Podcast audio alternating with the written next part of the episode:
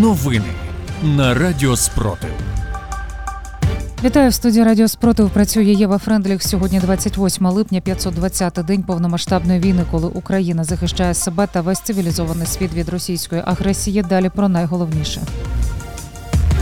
Україна нарощує темп контрнаступу. В одеському будинку профспілок вибухнула граната. За тиждень партизани ліквідували щонайменше чотирьох загарбників у окупованому Мелітополі. Далі про ці та інші новини у випуску детальніше. В одеському будинку профспілок пролунав вибух за попередньою інформацією. Внаслідок необережного поводження вибухнула граната. У результаті загинула людина. Про це повідомила поліція Одеської області. Зараз на місці працює слідчо-оперативна група та фахівці управління вибухотехнічної служби Нацполіції в Одеській області. Правоохоронці встановлюють всі обставини події та обіцяють надати більше детальну інформацію згодом. У Донецькій області внаслідок російських обстрілів продовжують страждати цивільні люди. Про це повідомив 28 липня голова Донецької ОВА Павло Кириленко. За 27 липня росіяни вбили одного жителя Донеччини в Авдіївці. Ще три людини за добу дістали поранені. Написав чиновник у Телеграм. У тимчасово окупованому Мелітополі невідомі герої спалюють пропагандистську макулатуру, яку окупанти безкоштовно роздають на вулицях. Про це повідомляє центр національного спротиву.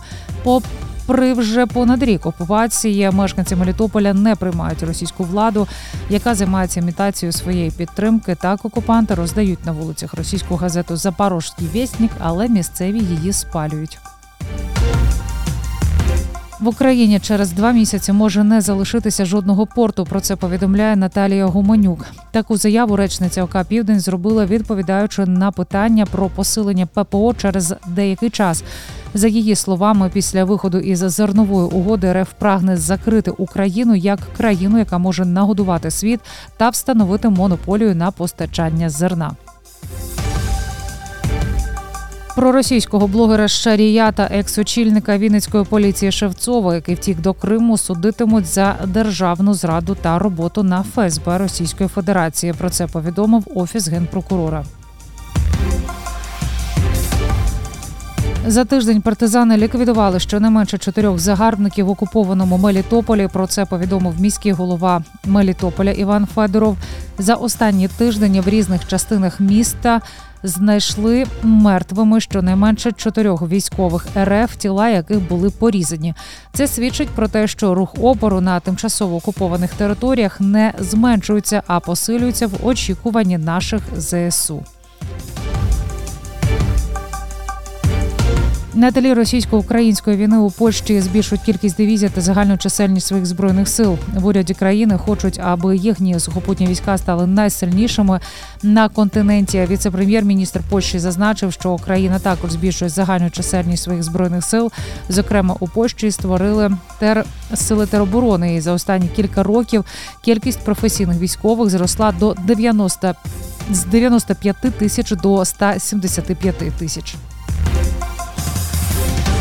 Україна нарощує темп контрнаступу після місяців повільного прогресу. Про це повідомляє CNN. Одразу два американські чиновники повідомили, що Україна перекинула додаткові сили на південний схід країни, що є ознакою того, що ЗСУ виявили потенційні слабкі місця у російських оборонних лініях.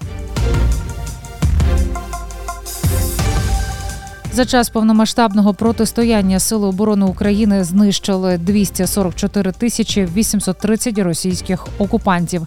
Більше за новинами слідкуйте в телеграм-каналі Радіо Спротив. З вами була Єва Френдліх. Зігріваємо один одного любов'ю. Віримо в Сили оборони України, і все буде Україна.